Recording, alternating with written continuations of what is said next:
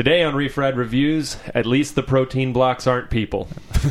That works.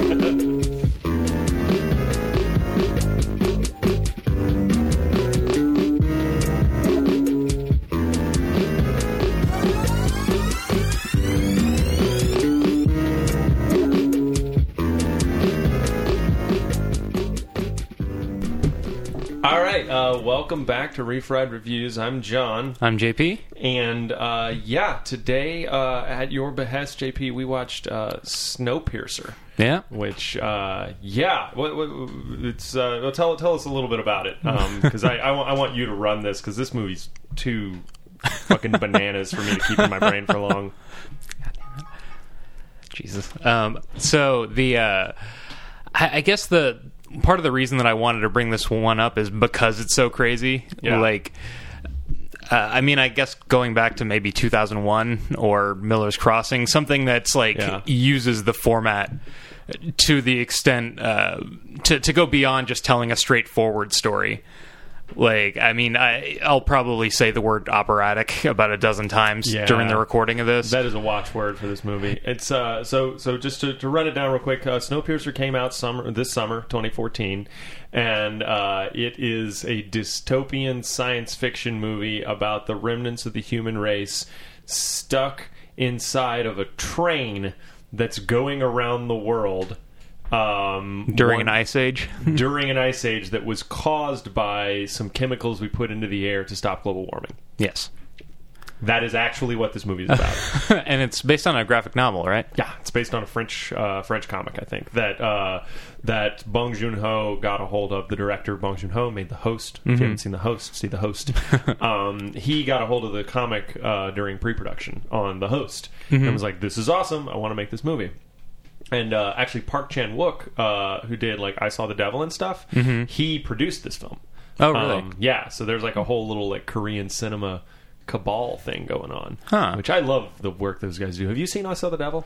Uh, I don't think so. Oh yeah, you'll see the devil. Um, no, it's it's about this uh, this serial killer kidnaps a guy and his pregnant wife and kills the wife, but the guy gets away, and it just turns out the guy happens to be a secret agent because whatever. Uh-huh. And then he tracks the serial killer down, and the whole movie is him finding the serial killer. Almost killing him and then letting him go to like run away for like a day. Is it Liam Neeson? No, but it, it's pretty much Liam. Yeah. Oh, okay. Um, but yeah, he just keeps like finding this guy and then going and like you know like fucking cutting him up with like a straight razor and like you know slicing shit off of him and everything, and then he like lets him run away for like a day or two, and then he goes and tracks him down again and does to him again. Wow. That's- And not part of the Revenge trilogy either. No, no, he Wow. just does it over and over and over. um, so, uh, The Host, I believe, is the only movie I've seen from this director, but I did enjoy it quite a bit. Have you seen anything else from him? I don't think I have. Um, I think he. Let's see what else he's done. Um, I know he has a couple of other things around, but um, yeah, I remember looking through the filmography uh, before the movie started, and nothing looked familiar. but yeah, I mean, Snowpiercer is, or the host rather is, is sort of the thing that broke him um, into the mainstream. I mean, everybody just loved the hell out of that movie. He also made, uh, yeah, he's only actually uh, he's written a whole bunch of stuff. He let's see what else he's directed here on the IMDb. He directed a movie called Mother uh, in Tokyo uh, after the host, but before this. And then other than that, he's just done some really small things like shorts and a couple of little features. I think the host was the first like really major thing he ever did. Oh, I think the Tokyo thing. I think I did see that. Oh, seen Wasn't that the uh, the triptych with Michel Gondry and somebody Uh, else? Yes, yes, yes. Yeah, yes, I did see that in theaters, and Oh, it was really? equally bizarre. Oh, really? Yeah, probably less straightforward than this movie. Well, I mean, I mean it, the thing the thing about Snowpiercer is it really is like there's a level on which it's just a great action movie. Right. Like it is telling a straightforward story with a clear beginning, middle, and end. Mm-hmm. Um, it's just like there's so many things you're asked to accept at face value. Yeah, I mean, I, this crazy fucking world. like, I guess uh, operatic use number one. Um, Yeah. like that. That's really something that. Um, uh, going back to why I chose this movie, like it, it's something that I heard going in that it was operatic, and also how polarizing this movie was. yeah. And the thing is, I could see how you could think it's completely stupid if you do take it at face value. Like, there's a lot that doesn't make a whole lot of sense about this movie. Yeah. If you try and take it as like, oh, this is this is a futuristic tale. Yeah. That you know, in the same way that a, that a Philip K. Dick uh, adaptation would be, Yeah. or something. And let me be clear, man. I do think it's completely stupid. Mm-hmm. I also love it. Oh yeah, I'm I'm saying that it, it's stupid if you take it as a literal story. Yeah, but I yeah, don't think yeah. that's what it's going for at all. Yeah, no, I mean it's it's definitely existing in a very heightened reality, like a comic booky kind of reality, where you know you you you you accept certain things about the world because that's just you know that's what gets you to the cool story. Like comic books are great at just asking you to do that. You know, like in you know the average Superman story, you're going to be asked to accept that like you know uh, kryptonite might turn a monkey into a giant monkey just because we're going to get a cool monkey fight scene. Don't worry about it. Like, do you want the monkey fight scene? Right. All right, you got to accept this part. like, you gotta you gotta kind of have it all. Um, I mean, we, we may as well throw out the, the spoiler warning, just Yeah. as with every episode. Yeah. because I'll I guess I'll just leap in right now. But Yeah. I mean, it, I mean, breeding children to be the replacement parts on a train, like it's if taken for a parable, it's on the nose. If taken for reality, it's what the fuck are you talking about? yeah, it doesn't make any sense at all. You couldn't like how how much easier would it be? You got to feed those kids and everything. You couldn't just build a machine shop, like just gut one of the train cars you're using as a club right now and put a smelter in there. And I mean, I get that that parts break down over time, but it's like kids grow. Yeah, If the whole thing is that they're small and they can fit in there, that doesn't last forever Yeah. either. So yeah, you want to talk about uh, because one of the things I really want to do with this movie that I that I, I really liked was uh, I, I liked having seen it a second time because of the way the ending recontextualizes the whole thing. So I was thinking maybe we could talk about the ending first and then kind of go through some key inflection points in the plot. Um, so so the very very quick Reader's Digest version of the whole plot is we follow a guy named Curtis who with some other friends you got this train all the poor people in the back are all the rich people in the front. The poor people are hungry and angry, um, and sometimes their children get taken to be parts of an engine, Yeah. um, and that's not cool. And Well, it's uh, it's very Holocausty, just sort of random shit happening to people. They have no control over it. Their food source is completely in control of the upper class. And, yeah, yeah. And so uh, Curtis and Gilliam, uh, who's played by John Hurt, and is named Gilliam in case uh, you didn't know where this movie's heart is. Um, uh, he, he- they decide they're going to have an uprising and try and get to the front of the train and take it over so that they can have more food and a more equitable distribution of goods. Um, it's going to get all Bolshevik up in here. so they get to the front of the train, and you you can kind of take it from there. Uh, there's a meeting which I guess I would explain as architectish. Um, Yeah. uh, I mean, Ed Harris is is up at the front of the train, hanging out, making steak for himself in a in lo, uh, lonely fashion. It is lonely steak. It's true. Yeah, and I mean, uh, with, with a side of the potatoes of solitude. So I I mean, I guess from from the literal sense, the the big reveal is is sort of that uh, Ed Harris has been working with Gilliam, and that it's sort of uh, a secret program between the two of them to keep the population in line and to sort Yeah. of make sure the right number of children are bred to power the train and to stage revolts when they need to lower the numbers and, Yeah. and things like that. Now, you, you keep coming back to the children thing, and it's not that you shouldn't because it's fucked up. Um, but, like, I never really got the feeling that the back is allowed to continue existing at all specifically for the children. Is that the feeling? Because that seems to be how you're contextualizing it. I mean, to me, some of the Ed Harris lines do make it sound that way of why you would keep the back section at all. Of sort of that's the main thing that they're providing. Yeah. And Because they don't seem to provide a ton of labor or anything directly. Yeah, they're mean, just kind of kept back there. Yeah, I mean, you got the one guy making the uh, the protein things, but I mean, nobody else eats those but the people in the back. Um, Well, even he wasn't he like he was from the back. he was he, he- but like they had escaped one station forward by the time they found him, so he's true. not even sort of with the peasantry. Yeah, yeah, he gets to he gets to have a little bit more space. I mean, that definitely seems like at least a perk that they get to use their children. Yeah, yeah.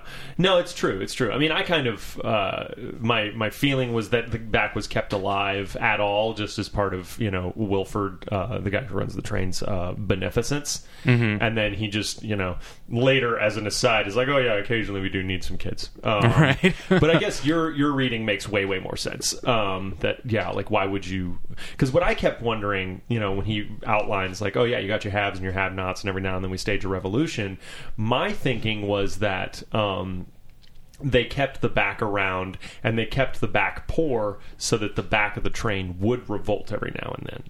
Because like if you distribute all the chickens and the cows and stuff equitably, then there's no reason for anybody to revolt. And at that point, you've just got to go, you know, like shoot every fourth guy in the face, um, and that's not cool. Yeah, that makes sense. Uh, I mean, one one note that I wrote down from Ed Harris was, uh, "Thank goodness the tail section provides a steady supply of kids." So he at least sort of acknowledges that it's Yeah, it's something they need. Yeah, no, you know, I, I, and I agree that it's something they need. I just wonder how much Ed Harris views that as the back's primary purpose. Right, right. Which you know is a little bit academic. Um, I mean, it. Well, I don't know, man. It shades his character pretty differently if he's keeping them all alive just so they can give him their children. I mean, him tamping down that floorboard with Timmy underneath. I, I feel like his his character was shaded pretty heavily right there. yeah, that's true. That's true. He's he's not a good guy. Um, and the, the real shitty thing is that like he when, when he gives his whole speech about the haves and have-nots and like how there needs to be a revolution every now and then, he almost had me. like I was almost like, yeah, this is really shitty, but like. I kind of get where you're coming from, and then he had to go enslave a child, and I was like, "Well, okay." Um, It does look lonely at the front. Maybe he is the victim. I'm not saying he's the victim. I'm just saying that maybe his solution wasn't the worst one they could have come up with. Right. This is all before I saw that he had enslaved children. I just want that to be absolutely clear. like, you know, but then it turns out that he was using kids as machine parts, and he does that thing with his hand that's the same yeah. thing that Tilda Swinton did before, uh, which is awesome. But in this scene, uh, so earlier, whenever they're whenever they're making their way forward, there's that scene uh, when they pass the Yekaterina Bridge, um, where the the the big army of masked thugs confronts Curtis and his mob, and uh, Tilda Swinton Mason stands in front of them. Which, by the way, Mason was originally written to be John C. Reilly.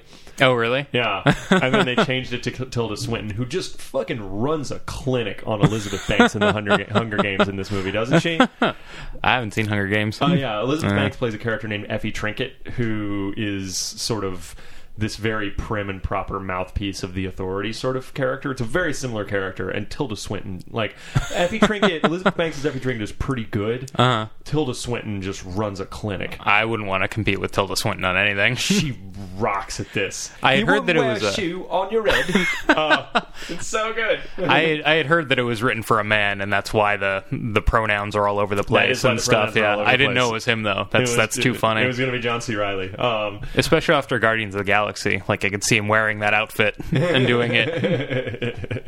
yeah. Um, but yeah, there's that scene where uh, Mason is there with uh, her mob, and uh, she's standing in front of Curtis, and she says, "Oh, you couldn't stop. Seventy-four percent of you will die." Mm-hmm. And then and the front, because I I think I was telling you before we were like officially rolling, I the first time I saw this, I kind of thought uh, Wilford was lying about him and Gilliam being partners. That it was just him fucking with Curtis. I didn't want to believe it either any more than Curtis does. Right. Um, but then now seeing a couple of things. The first being the seventy-four percent figure being thrown out then, and then later repeated by Wilford. Um, that makes me go, okay, yeah, you guys, what the fuck.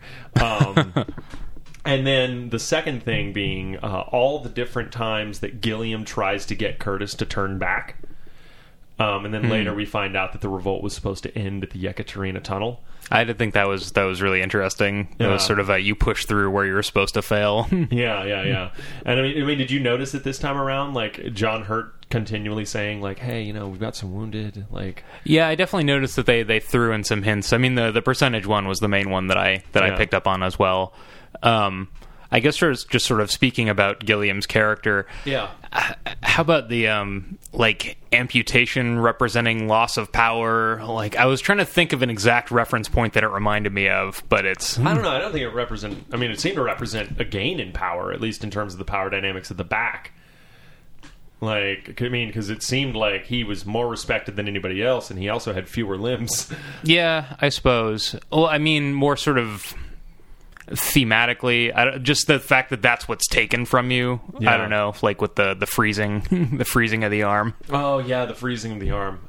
I think that might have just been there to be fucked up. right Well, just I mean, sort of like Ed Harris is intact as the head of the front, and Gilliam as the head of the back is almost completely destroyed. oh yeah, yeah, yeah, yeah. and yeah. how you know when when Curtis is finally willing to I don't know fulfill his destiny or whatever is when he loses his arm Yeah, because he couldn't is- handle it. And, Which, by the way, let's talk about that that scene because, Uh-huh. like, that's again operatic because this is a scene. So, so what happens at the end is Curtis decides to save one of these little kids who's stuck in this machinery, but there's a turning gear. So he realizes he's got to stop the gear to get the kid out.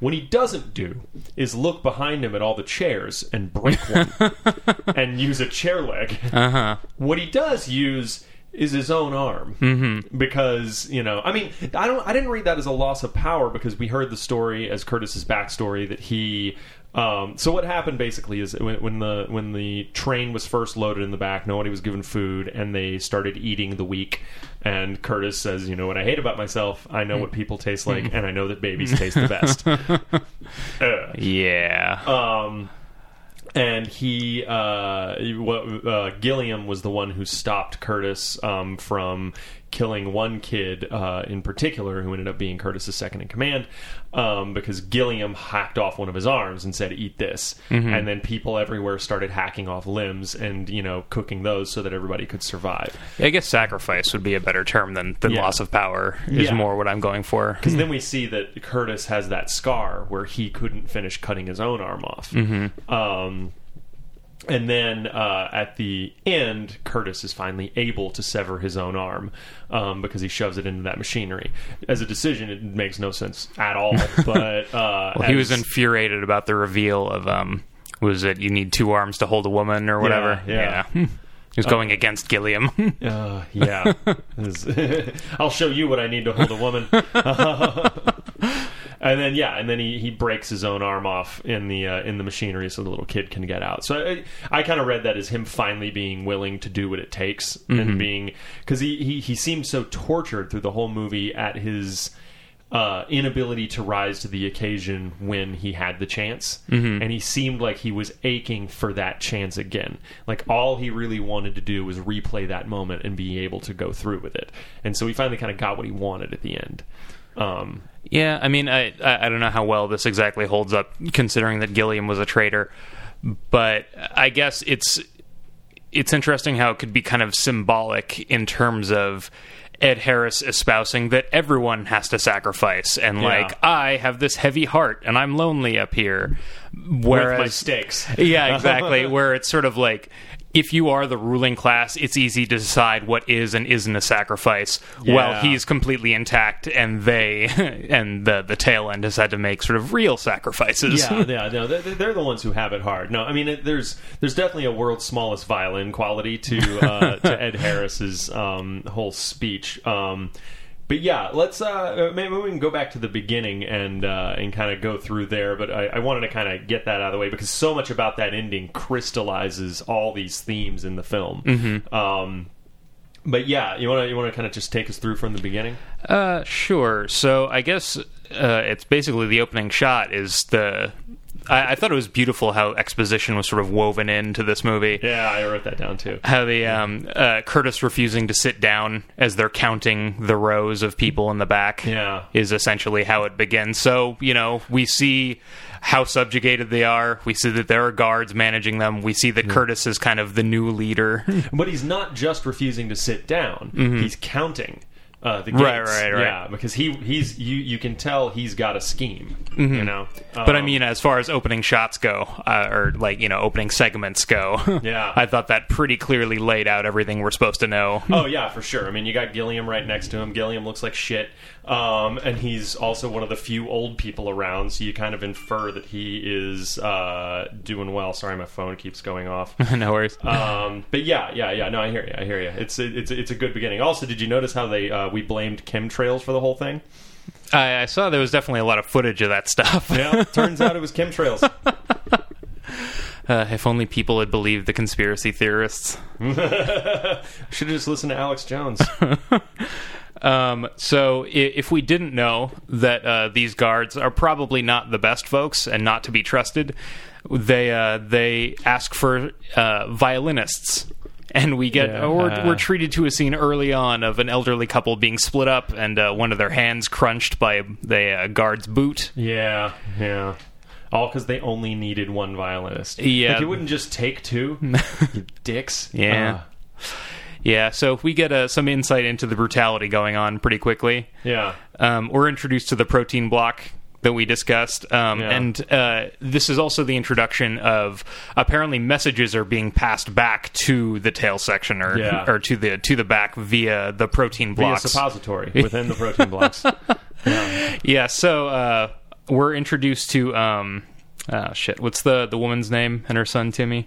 Oh, uh, I just called her Octavia Spencer because that's her name. Mm-hmm. Um, we'll just call her Octavia Spencer. That's okay, I know I have her name down here Which, somewhere, how but anyway. awesome is it that Octavia Spencer was just playing a really serious role in a science fiction, in like a fucking Korean science fiction movie Yeah. with Chris Evans? Like, you've come a long way from the help.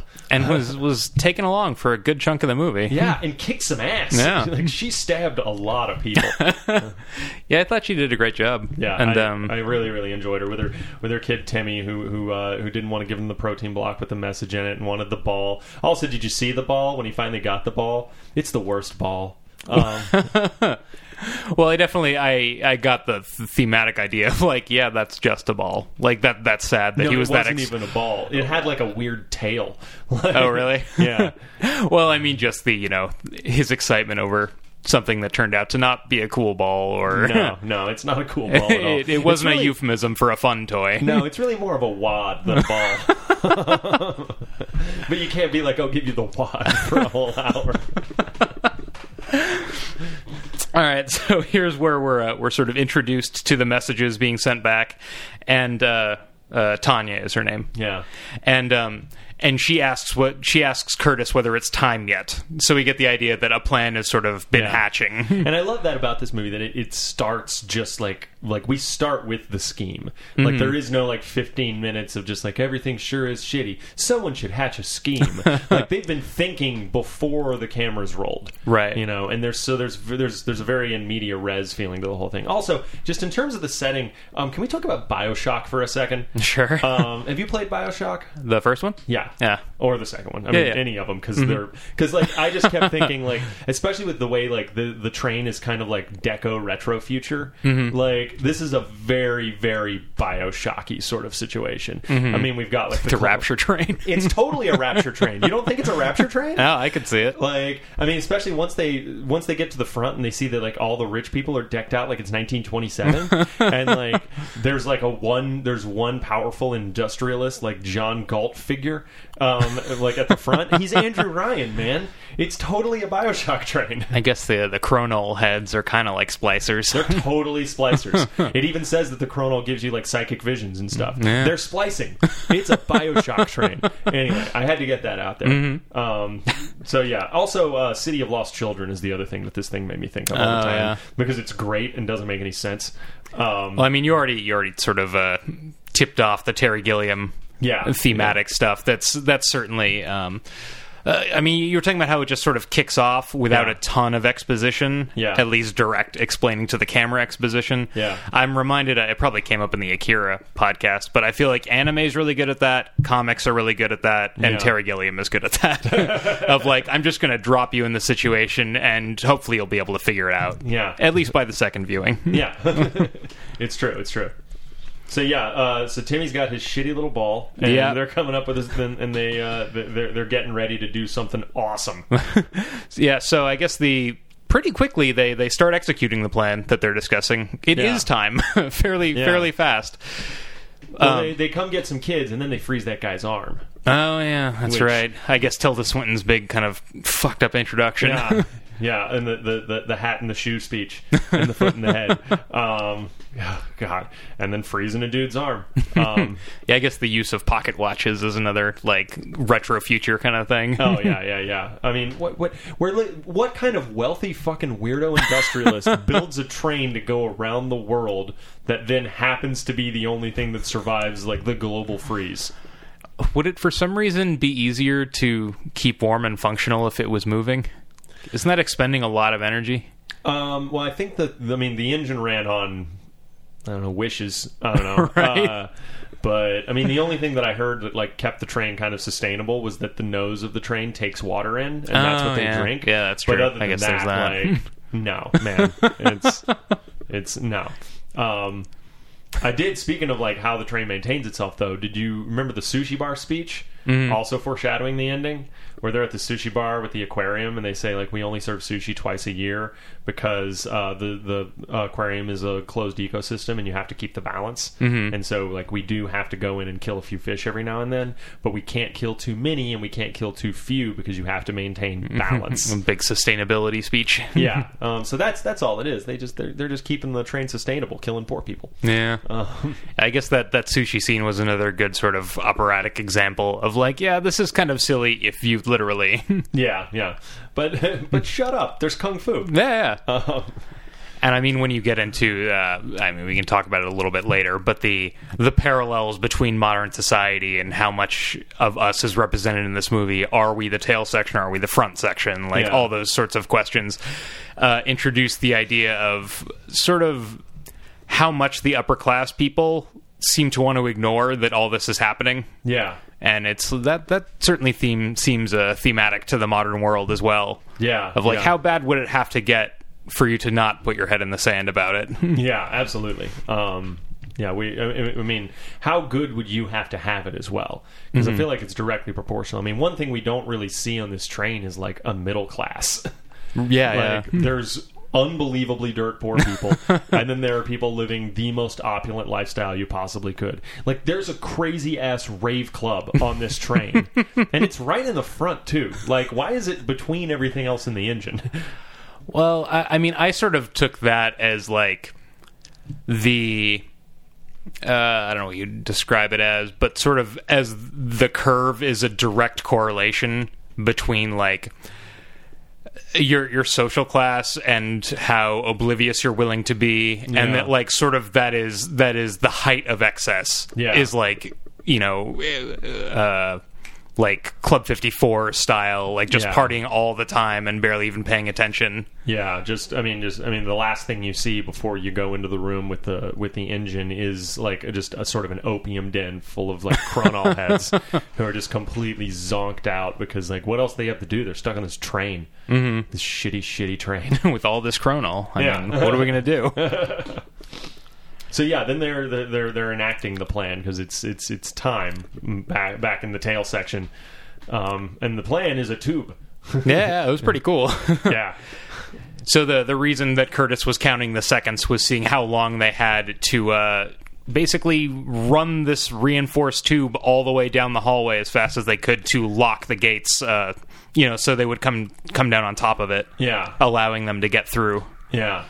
Um, and luckily, he has the help of a shoehorned in kung fu guy. Right. um, I don't know too much about the production history of this movie, other than that, like there are definitely some elements that, and when the because the the big controversy about this movie was the Weinstein's wanted to pretty drastically recut it for an American audience, and finally, like the version we saw was like the regular one. It was the one that Bong Joon Ho wanted to put out. Um, but there are things like that kung fu guy um, who's clearly there for you know um, an, an Asian audience, um, and then also the the safecracker dude who's the who's also the main character from the host, um, who's one of the biggest stars in Korea. Oh, really? Um, he's an enormous actor in Korea. Oh, nice. Um, so that's that's what he's doing here, um, trying to up that Korean box office. um, and he, I mean, you know, not that he doesn't deserve it. He's good, but like that's why he got hired. right. Right. He's, he's a whole whole lot of fun. um, but yeah, so they, they ran the tube in, and then the uh, the the knife guy. They the next segment over, I guess, is the from them is the guard bunk. And then uh, they're fighting, and the the the the uh, kung fu guy runs down that tube, and then jumps like onto the piping, and then wraps his legs around a dude and stabs him like in the neck or something. I don't Yeah. know, whatever he does, it's totally fucking badass. yeah, it's pretty pretty nuts. Yeah, um, I really, really enjoyed it. Um, and then, uh, then from there, it's it's just kind of on. Yeah, and I mean, I guess this was the reveal that um, the sort of what uh, the catalyst for why they should do the plan right now is Curtis believes they're out of bullets.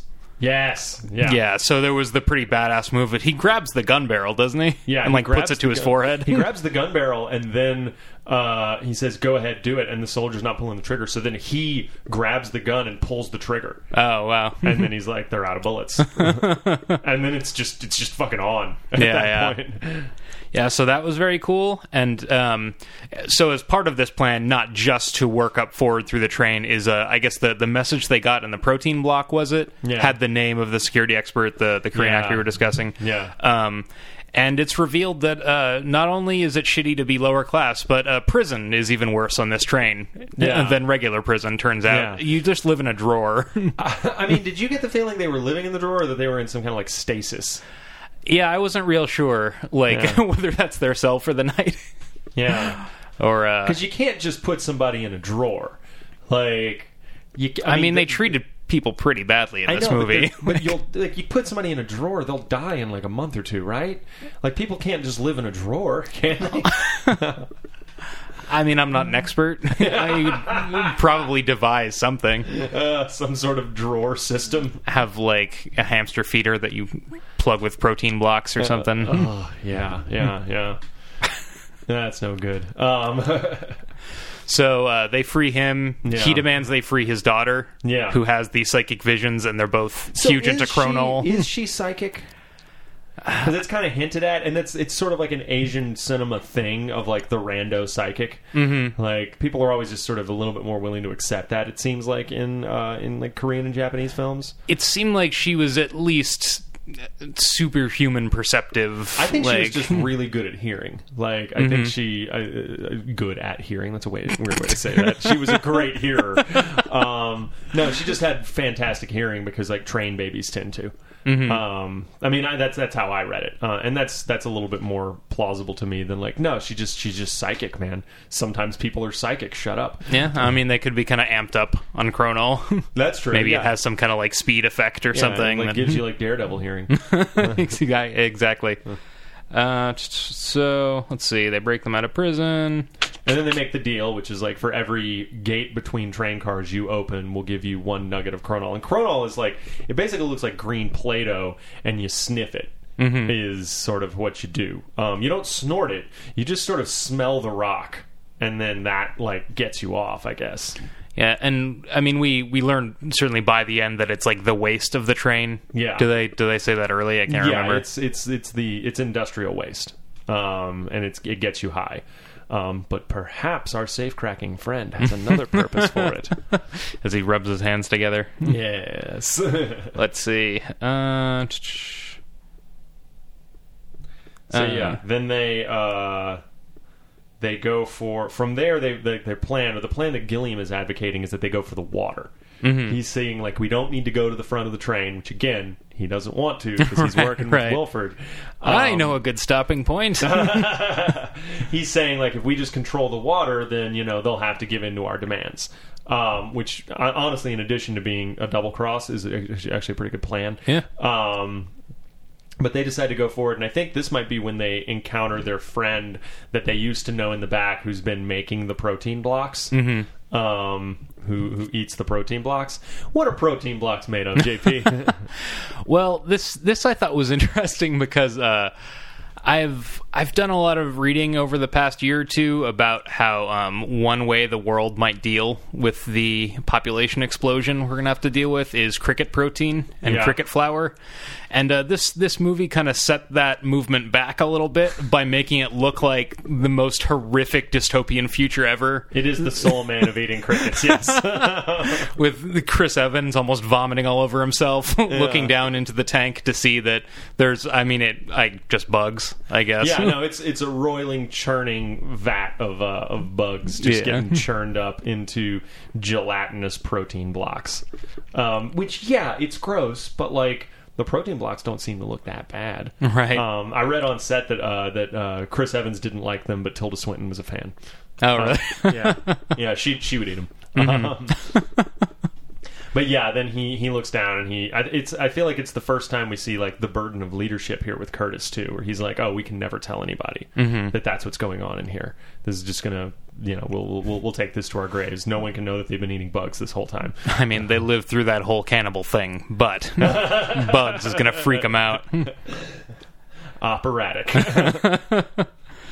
Uh, let's see. I looking at my notes. It was around here that uh, Curtis mentions that he had uh, 17 years on Earth, 17 years in the tail section. yeah. So that puts him in kind of an interesting point where he lived half and half, Yeah. and his revolutionary age in his 30s. Yeah, he is. So yeah, so he's uh so he's 34, is he? yeah, Yeah. Um he's looking good for 34. yeah. I mean, I mean, he's got both his legs and both his arms, which on the train, like that sounds like that's kind of a win. Yeah, that's true. Yeah.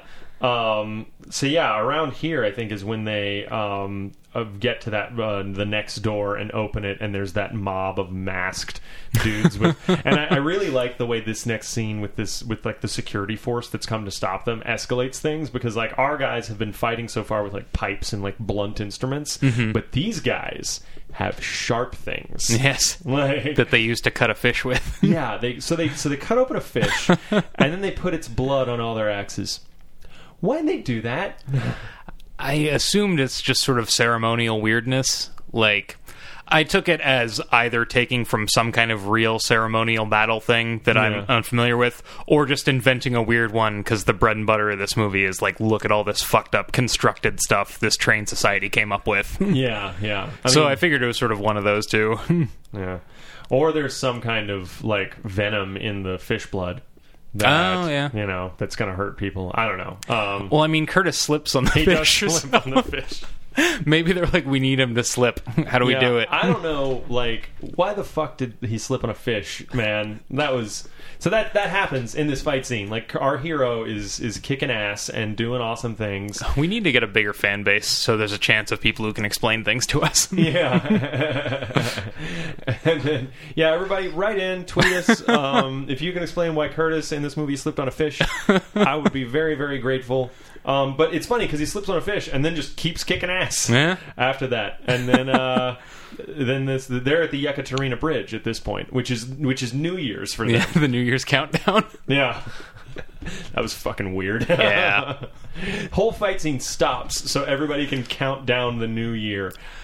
I feel like this this doesn't stick out in my memory as much as as that crazy. I think because it is pretty quickly followed up by the classroom, which definitely amps the crazy up. Oh god, the classroom is so fucking nuts, and little Allison Pill from the newsroom is just fucking bizarre. Um, but this this fight scene though uh, leads to a couple of important things. First is uh, we see the. Um, we see uh, what's his ass, uh, the the safecracker guy, uh, the security expert, look outside at a plane that's uh, crashed um, down, the, presumably just crashed when everything went to shit, and he's like all excited. We find out later that he's excited because last year when they passed, he couldn't see as much of the plane, which means the snow is melting. Yeah. um, and it's getting better, and that's what he wants. Like there really is a way in which like this movie has two different plots going on, and like security expert guy had a completely different scheme this whole time.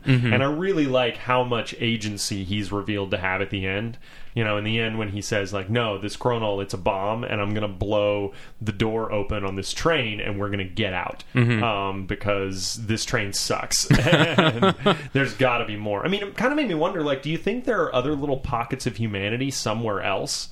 Like there has to be, right? Like it has to be that there are other like the train can't have been the only option. Yeah, I mean it's it's hard to tell because the like uh, again the movie does such crazy things that you're supposed to take at face value or just Yeah. accept because they are. And it seems like we're kind of told this is all that's left. Yeah. So I, I mean, I I don't know. One would imagine there are other people out there somewhere. Particularly, I guess, with the end would be part of the hope involved. Yeah, I mean, there's at least one polar bear, Right. And he and he actually looks pretty healthy. So, or she, we didn't check, but uh, Yeah, I guess it does take a lot of food to keep a polar bear alive. it takes a ton of food to keep a polar bear alive. Yeah. um, so yeah, that's that's promising. Um, and also, like, they're going to be okay. I mean, there were probably a number of other survivors from the train crash at the end. Um, you know, and there's probably a lot of resources on the train. They can like they can probably set up like a little town around there. But I guess the whole goal is to get the fuck away from that horrible, horrible train. So Eh, Probably depends who survived. yeah, that's true. I mean, the bad guys seem pretty hardy based on that henchman. Yeah. God. so this one henchman, the henchman who first shows up in this scene, I guess. He's got him and his no, no. He shows up. He and his uh, bearded henchman buddy are flanking Tilda Swinton when she makes the the hat and the shoe speech, and then they're in this fight scene at Yekaterina Bridge, and uh, and then bearded henchman guy dies right, right. and then uh, then they go through the tunnel. Um, when the little girl, there's a tunnel after Yekaterina Bridge. A tunnel? Yeah, a fucking long one. That was also the uh, precisely seventy four percent of you are going to die. Was Yeah. leading into the uh, the slaughter in the dark. yeah. So it goes dark. All the henchmen put on night vision goggles, and then like. Uh, apparently, they held the the good guys held out long enough for that kid to run all the way from the back of the train. Which, how big is this fucking train? I mean, Like- maybe it's like fifty yards back. like, are these fairly small rooms? Yeah, I don't but know. like, dude, are there like? I mean, because we're supposed to believe. I mean, I, I'm, I'm, I'm just believing that off camera, there's a whole lot of moving through like dorms and like storerooms and shit like that. Like we saw him walking through the room with all the chickens and the room with all the beef, Mm-hmm. and I'm assuming there's a room full of just like you know champagne and a room full of rice and a room full of all this other stuff that you would need that we just don't see. Um, like the the uh, the Overlook Hotel. yeah, exactly. It's just like the Overlook Hotel. Um, where, but like this kid sprints. Well, I guess it's like a relay race they run all the way from the back with this torch, mm-hmm. and like I guess we're supposed to believe that our guys just held out long enough. And I mean, it's again, I'm willing to believe it because it's a fucking cool sequence.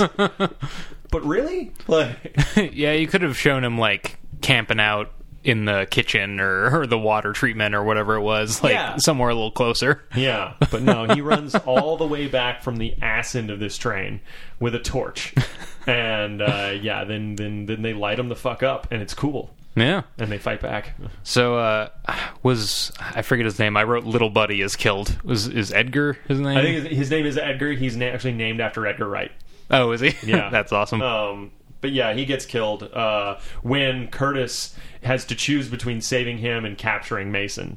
And he Right, chooses right. to capture Mason because you know it's the second time ever uh, after uh, telling not telling people about the bugs that uh, he's decided to make a tough he's had to make a tough decision and like it's cool because we always like films tend to or Hollywood films tend to have their protagonists go through these things and then find a third way because we like that. Like we never see our leaders confronted with the kind of situations that leaders are frequently confronted with um, and have to make those decisions.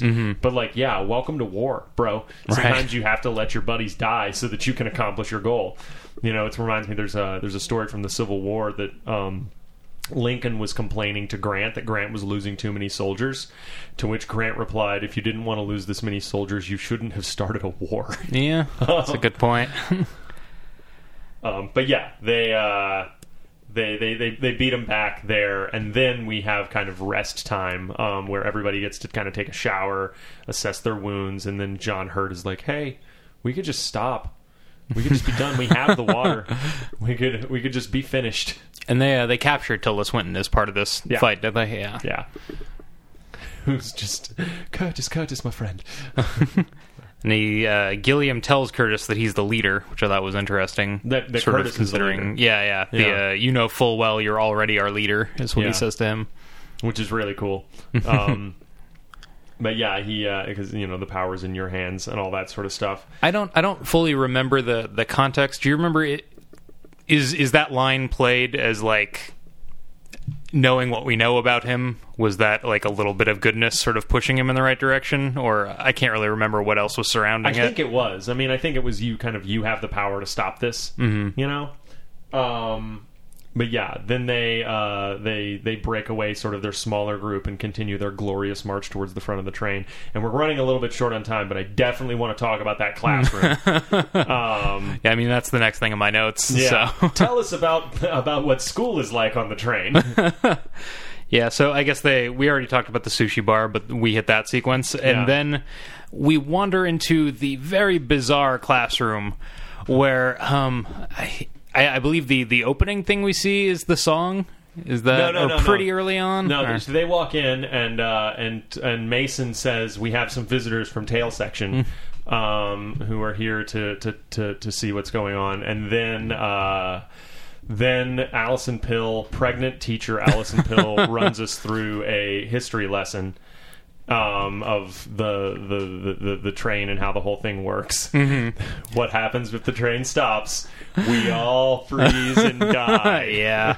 rumble, rumble, rattle, rattle. It What's wa- the reason why?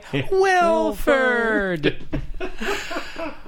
Which uh, this so fucking weird. Yeah, I mean, I guess this this is another one of those those split sequences where it's almost if you take it as reality, it's ridiculous, and if you take it as parable, it's a little on the nose. Yeah. Um, but, But I, it's so fucking wacky. oh that you no, it's it. it's wonderful. The um, so I guess the part of the the greater thematic stuff as as I took it was um. I guess the the parallel it, it's maybe trying to draw would be you could point at something like uh, I guess recently Columbus Day is something that's sort of contentious. Yeah. And to depending on your point of view, if you wandered into a children's classroom and saw that being taught, like it could seem utterly barbaric and bizarre Yeah. and like brainwashing. So I mean that's I, I Especially assume when they pass by the revolt of the seven, those seven people who escaped and got out and then froze. One of whom was the security expert's wife. Oh, really? Yeah. Ah. Yeah, but sort of the eh, yeah the, the shaming of people who are are not part of your group, and so it's it definitely it, it felt to me like a, a pretty powerful scene of indoctrination. Yeah, like yeah. if if you're looking at any system from the outside Yeah. of and all the sort of the walls they've constructed and everything that's just sort of come from the past and in, been ingested into your culture without you really thinking about it. The songs they sing. Yeah. Mm-hmm. Yeah, Um, yeah. No, it's they're they're they're reifying a whole lot of different concepts into their culture. I don't think I'm using the word reify correctly there. Sorry, internet.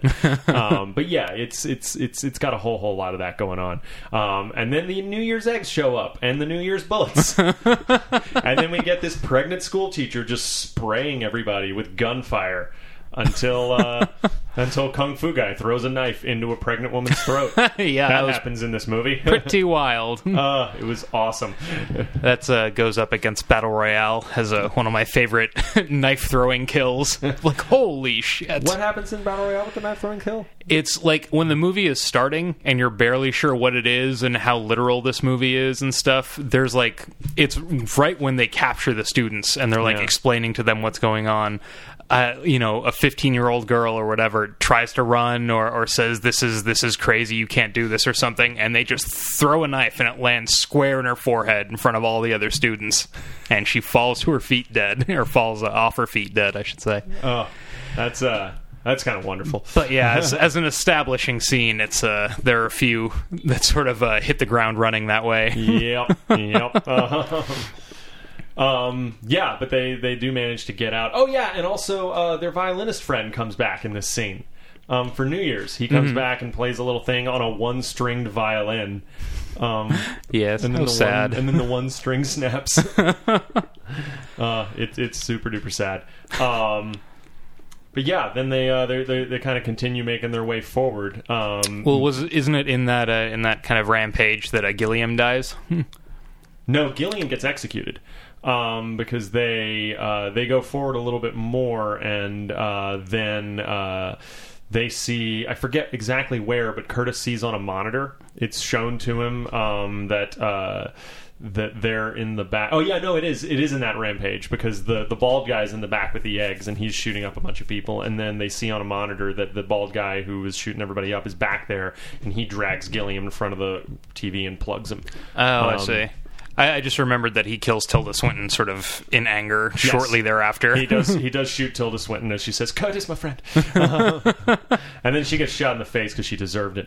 she was awful. Yeah, I mean, not that there was a ton of marketing for this movie or anything, Yeah. but I, I did enjoy that they sort of kept that under wraps. That she's not the main villain all the way through. yeah, that she's just sort of this mouthpiece, and then fucking Ed Harris shows up at the end. and you know what's weird? I don't know if I like read about it, but I kind of always imagined, like as I was watching the movie the first time, I just kind of imagined Ed Harris at the end the whole time. I was just like, it's probably going to be Ed Harris. Somebody's got to be mission control. yeah, exactly. I don't care what the train was designed to do. I care what it can do. Uh, um, but yeah, then the, I guess the next little bit of the movie is them kind of being pursued by that henchman um, who Mm-hmm. It- already got stabbed in the kidney and now is coming after them with an assault rifle and a couple of henchmen. Yeah, and I mean this this I guess gets into sort of the more direct like a lot of these levels that they're they're pushing forward. They don't spend as much time in each one, but they all look at least relatively familiar in terms of like how we as a modern society like to spend our free time. Or at least did in the 40s. Right. so I mean, the, it, it doesn't sort of get as in depth, but we do get the sense of like, okay, we're climbing the societal structure. There's a lot of parallels. Are we more the front of the train or the back of the train Yeah, at this point we definitely point? show up in a, like a nightclub in Rapture at one point. yeah. so that's that's sort of uh, how it's how it's flowing as they move through the train. Yeah. Uh, So we end up in a sauna, a Hey. fateful, fateful sauna. Yes, I did love. I forget where it was, but I just wrote down the quote. Uh, you just killed a front section passenger. oh yeah, and then uh, and then he just turns around and shoots that henchman. yeah, And then when the under henchman says, "I didn't see anything," he shoots him too. I didn't know what This to. dude kind of becomes like Michael Myers or the Terminator, like at this point. I didn't really know what to call him, so in my notes I mentioned him as uh, the dude who isn't Michael McKean. he does look like kind of a sloppy, bloody He version of him. Is not Michael McKean, but he kind of almost is. yeah. Uh, let's see. So through the nightclub world, they pass through. Yeah. And is this when they reach the main door? yeah. and uh, this is, I guess, the big reveal. Sort of. Well, it's. Uh, where Curtis is trying to convince the the safecracker to unlock the door for him, Yeah. and we get sort of his big plan is revealed the the safecracker that he wants to blow the front door and sort of blow the whole society up. Really, Yeah, and get out of the train. yeah, Because fuck this train. yeah. It's uh. So then we also get the Curtis reveal, Yeah. of the oh, yeah, he cannibalism. a and- cigarette and spools out his backstory. yeah, the last cigarette. Yeah. Operatic. Yeah. Yeah. Uh, yeah, after a month, we ate the week. You know what I hate about myself. I know what people taste like. I know that babies taste best. Uh,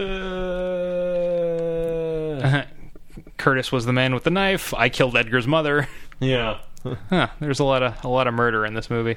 Yeah, it's a murder heavy flick. Um, but then, uh, so, so yeah, then the door opens and Curtis gets invited to dinner. We Yes. get our whole ending scene we talked about. But then outside is Safecracker guy who's been gut shot Mm-hmm. and his drunk ass daughter. Um, who stole some wine from uh, from some club kids, um, and uh, also I read that the club kid that she steals the wine from, the one who reaches for her, like in the little Kronole den, is Tilda Swinton. Also, Oh, Um, really? Yeah, so Wow. I'm gonna have to go back and see that again. but uh, yeah, then it's then like for some reason all these club kids. I'm guessing the club kids all decided to like form a mob and come after them because they took all the Kronole. It seemed like the like the henchmen kind of rallied them, and yeah, and they Oh, were yeah. disrupted. And Oh yeah, because there's that crazy fight scene back in the sauna. We didn't talk about this. That uh, that the, they finally like down the henchmen, but then he just gets back up, all covered in knife wounds. was that was that when Tanya died? Or It's was when that- Tanya died, yeah. and it's when Kung Fu guy died because he Oh. takes the knife through his hand, and then the henchman That's slowly right. pushes the knife into his chest, and it's fucking grueling to watch.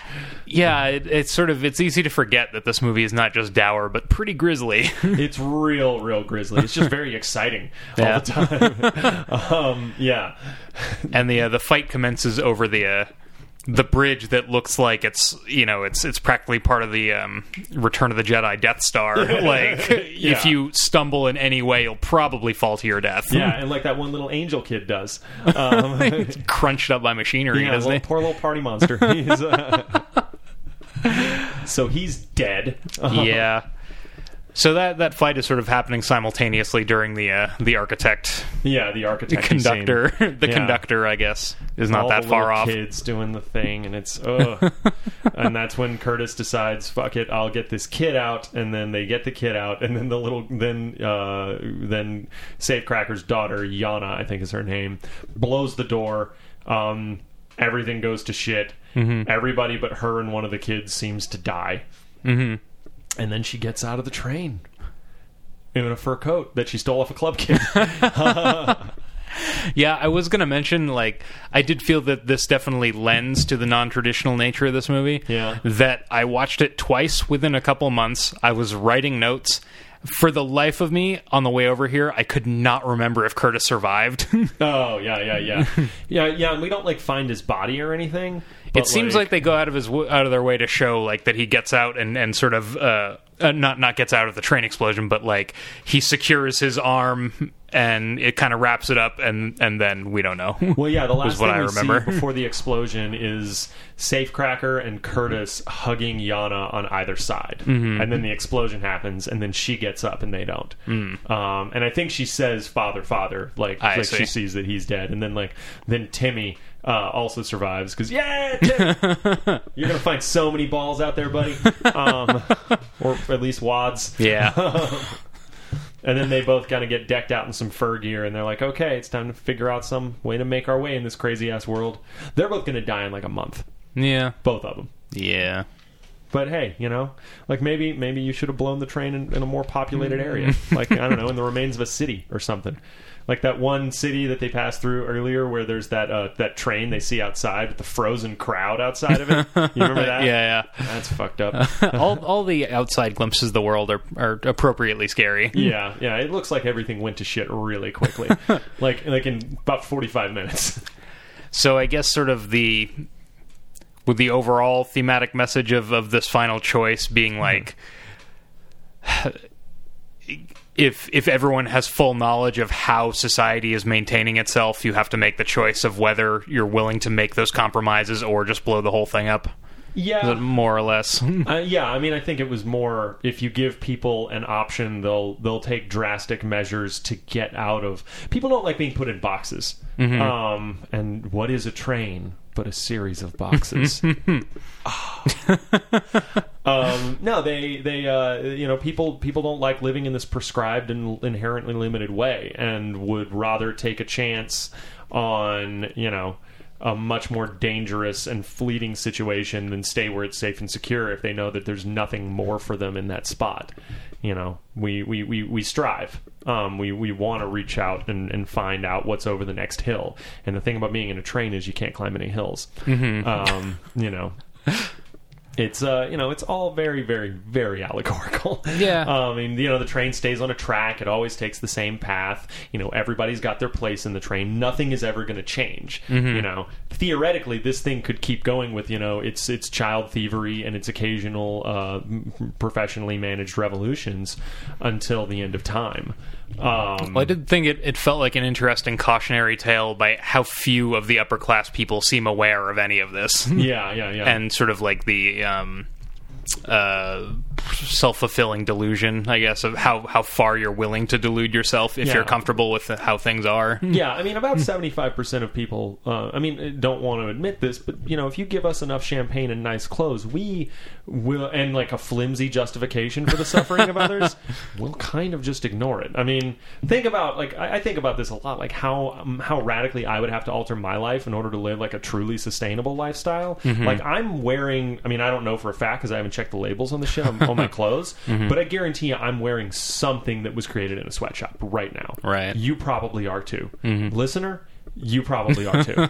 like, sorry. Like, are you living in an apartment right now? Are you pulling power from a power grid? Are you, uh, you know, do you have food? Like, yeah, you probably are. You probably owe your comfort to the misfortune of others in some way. Right. That's just a horrible fact of, you know, modern society. It sucks and it's shitty. But the bottom line is that if you don't want that to be what your life is, then you're going to have to live a much riskier life. You know, like if we wanted to change our lives so that we were 100% sustainable, we'd probably have to move out into the woods and figure out a whole lot about solar panels and water filtration and shit. Yeah. And yeah, we could probably do it, but it would be very difficult, and you know we'd have to sacrifice a whole lot of things about our lives. Um, and that's you know, I guess the one way you could read the ending of this film is that it finally got bad enough that someone was willing to do that Past the breaking point. Yeah, exactly. Maybe I don't know. What do you think? No, I mean, I, I that's definitely I think is sort of one of the themes of like it sometimes is about hard choices and it's about recognizing when the balance is wrong. Yeah, yeah, and sort of because they're you know it's I, I I don't know exactly the I don't know sort of what the author's intent was, but you know, in, in coming decades, there's there's going to be a lot of issues with Yeah. feeding the global population. Yeah, everybody get get get used to algae. Get, in, Yeah. get into eating algae. Cricket Um, protein. Yeah, algae and cricket protein and farm raised tilapia. That is that is pretty much what you want to. That's what you want to get into. Give it Um, a shot, Curtis. Yeah. I think that's pretty much that's pretty much it for this movie. Is there anything else you wanted to talk about? Um, no, I think we covered it. Cool. Um, yeah, so I guess it's on me to pick the next one, isn't it? Um, and because you mentioned it, um, and I don't know if you guys are getting this yet, listeners, but uh, we do just decide what we're going to watch next on the air. like I don't, I don't. I mean, I'm not going to speak for for JP, but I don't premeditate at all. I just pick a movie off the top of my head. I usually try and think about it a lot, and then my mind is blank, and I just say the first thing that comes out. Yeah, so uh, because you mentioned it, and I have wanted to watch it again, um, and it is kind of in keeping with uh, the theme of Asian dystopias. let's watch. Um, let's watch Battle Royale. Oh, okay, Yeah, Great. I haven't seen that in forever. Have you ever seen Battle Royale two? I have not. Yeah, me either. We uh, yeah, we could watch that and do like a Hunger Games comparison. Um, in fact, like go. Well, I've already seen it once. I'm not going to make you watch it twice. But if Uh-huh. you get a chance, it's on Netflix Instant. Watch the Hunger Games too. Okay. Hmm. Um, I can and do that. We can do a little comparison because I mean they're both movies about a bunch of kids forced to kill each other. Sure. For society's amusement, um, there's there's a lot of parallelism happening here, um, and I feel like it's you know it, you, you got to kind of mention it if you're going to talk about battle royale because the Hunger Games is such a huge you know franchise juggernaut now. This is going to be a hell of a double feature podcast. oh yeah, it's gonna be fun. Um, all right, guys, uh, we will talk to you next time. Until then, uh, you know, watch it again. Thanks.